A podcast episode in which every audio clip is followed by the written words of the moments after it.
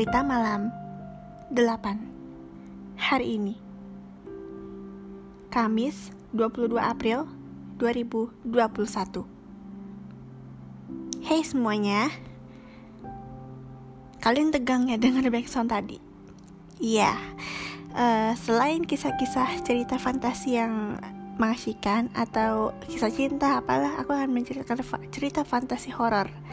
Ini karena kebetulan hari Kamis kan menurut, menurut orang kepercayaan tuh malam Kamis tuh horor.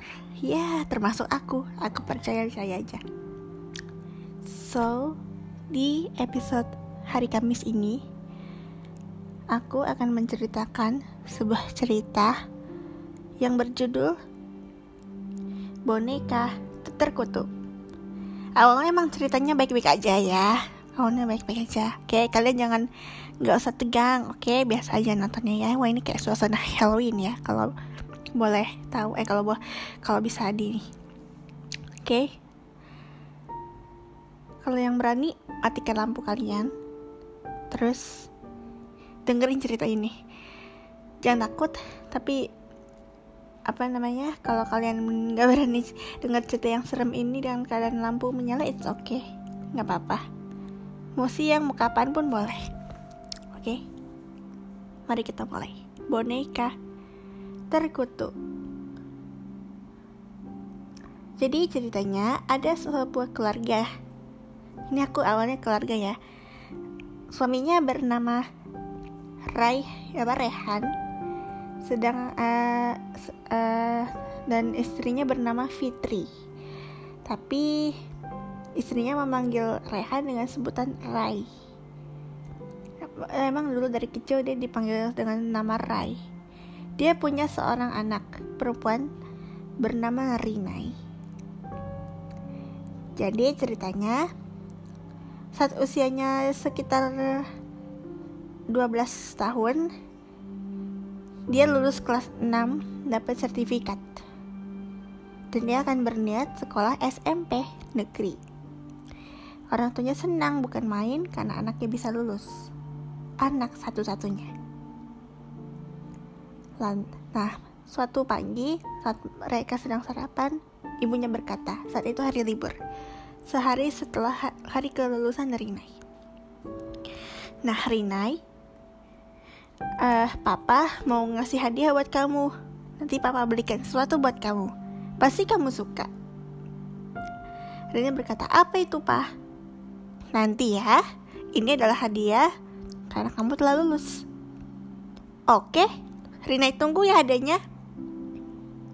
Akhirnya, dua hari kemudian setelah dia pulang kerja, saat itu malam sekali, Rai, uh, Raihan, uh, Raihan Rehan pulang jam 11 sekitar jam 11 malam. Nah, saat itu dia turun seperti biasa dari mobil masuk ke dalam garasi. Gelap. Kayaknya uh, dia seperti biasa dia sudah da, sudah terbiasa uh, gelap-gelapan kalau malam. Toh juga setiap pulang kalau malam dia telah mendapati istrinya dan Rina udah tidur di kamar masing-masing. Dan akhirnya suaminya masuk. Lantas dia mengin, uh, masuk ke dalam kamar. Melihat Fitri istrinya udah tidur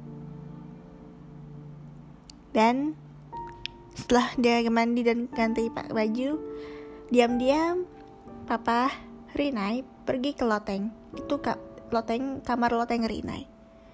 Diam-diam dia memberikan sesuatu yang dibungkus kotak. Ada persa ada pesannya.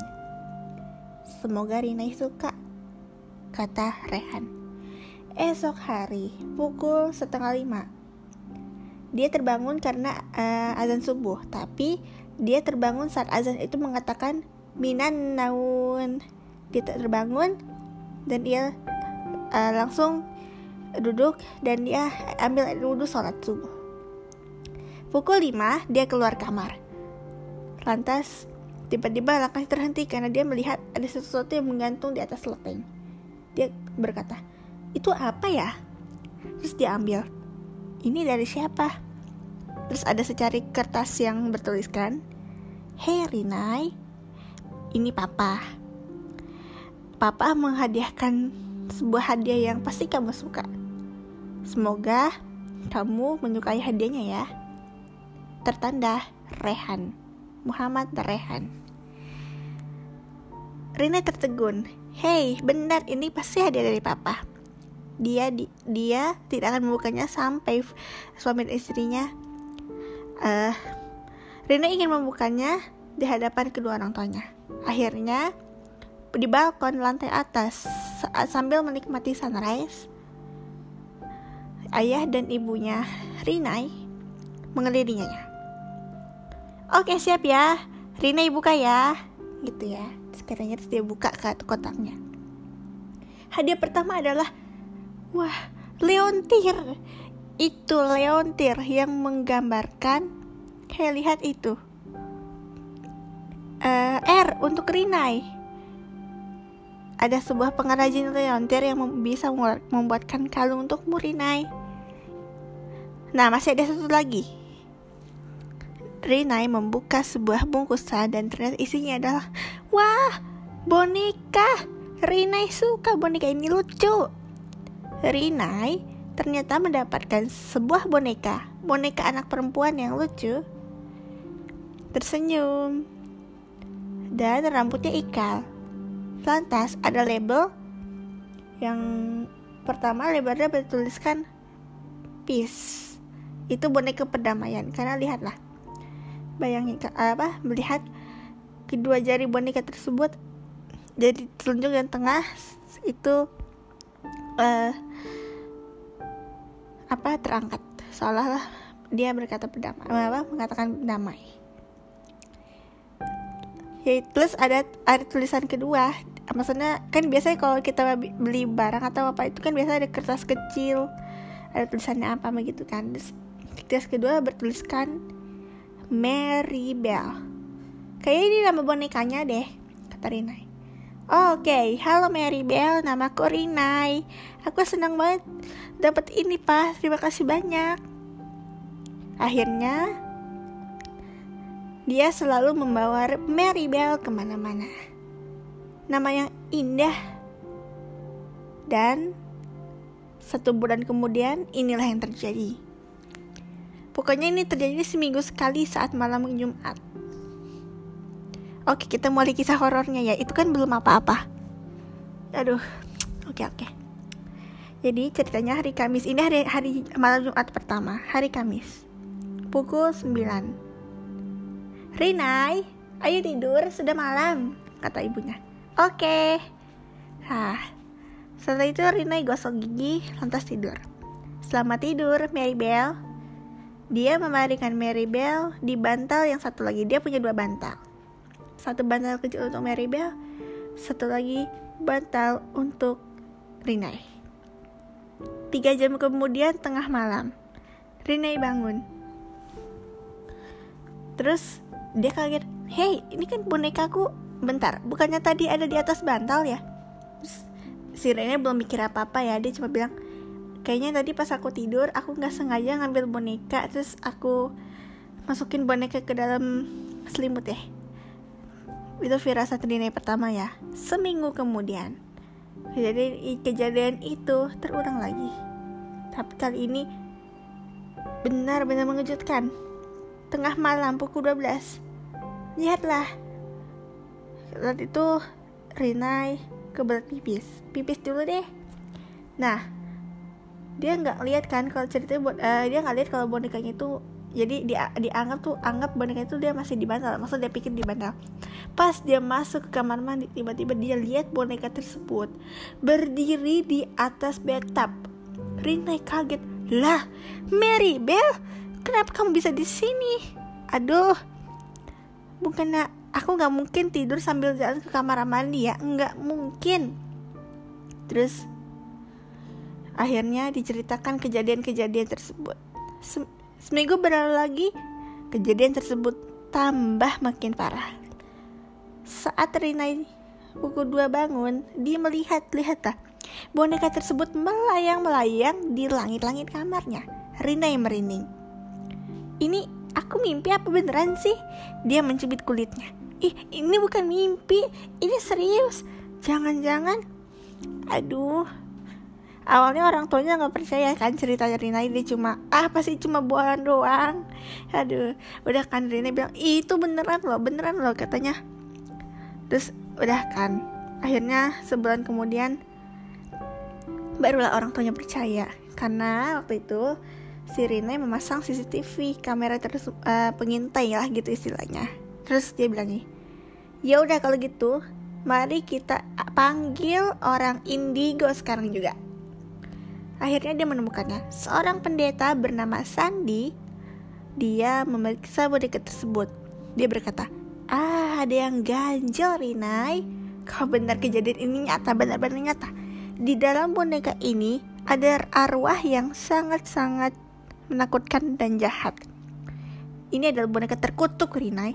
Terkutuk. Apa? Terkutuk? Iya.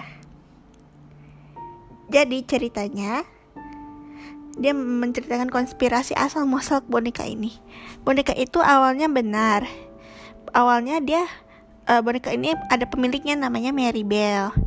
Nah, lalu Mary Bell meninggal gara-gara kecelakaan. Nah, si Mary, boneka tersebut akhirnya ya udah dibawa sama orang terus dijual. Udah deh, pelanggan pertama itu keluarga Rinai dan kena batunya. Lantas kita harus apa ini, Pak? Ya udah, kita akan melakukan ritual pengusiran arwah ya. Dah, sekarang kamu tenang. Biarkan boneka ini diurus oleh kami kami. Biara dan biarawati siap untuk me siap untuk mengurusi bonekamu ini.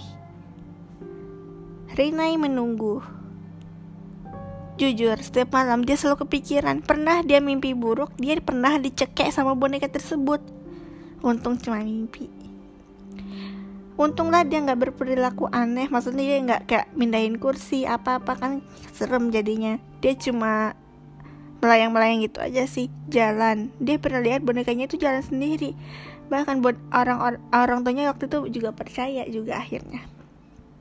Dua bulan kemudian, biara uh, pendeta tadi mengunjungi Rinai. Nih, Rinai, kami sudah selesai melakukan ritual ini. Tadi benar. Saat itu kita melakukan doa-doa. Kita siram dengan air suci dan tiba-tiba boneka tersebut bergetar dan keluarlah sosok yang amat sangat seram. Akhirnya Rinai saat itu benar-benar takut. Aku nggak mau bonekain lagi. Enggak, aku mau Meskipun arwahnya sudah ini, tapi aku tetap trauma dengan boneka ini. Mary Bell, kau adalah boneka yang terkutuk, tahu nggak? Katanya. Kamu yakin mau buang boneka favoritmu itu? Sayang loh. Tapi pak, ini kan boneka serem. Merina yang masih trauma tahu. Meskipun arwahnya udah pergi, pasti masih ada yang ganjel juga kan? Iya sih.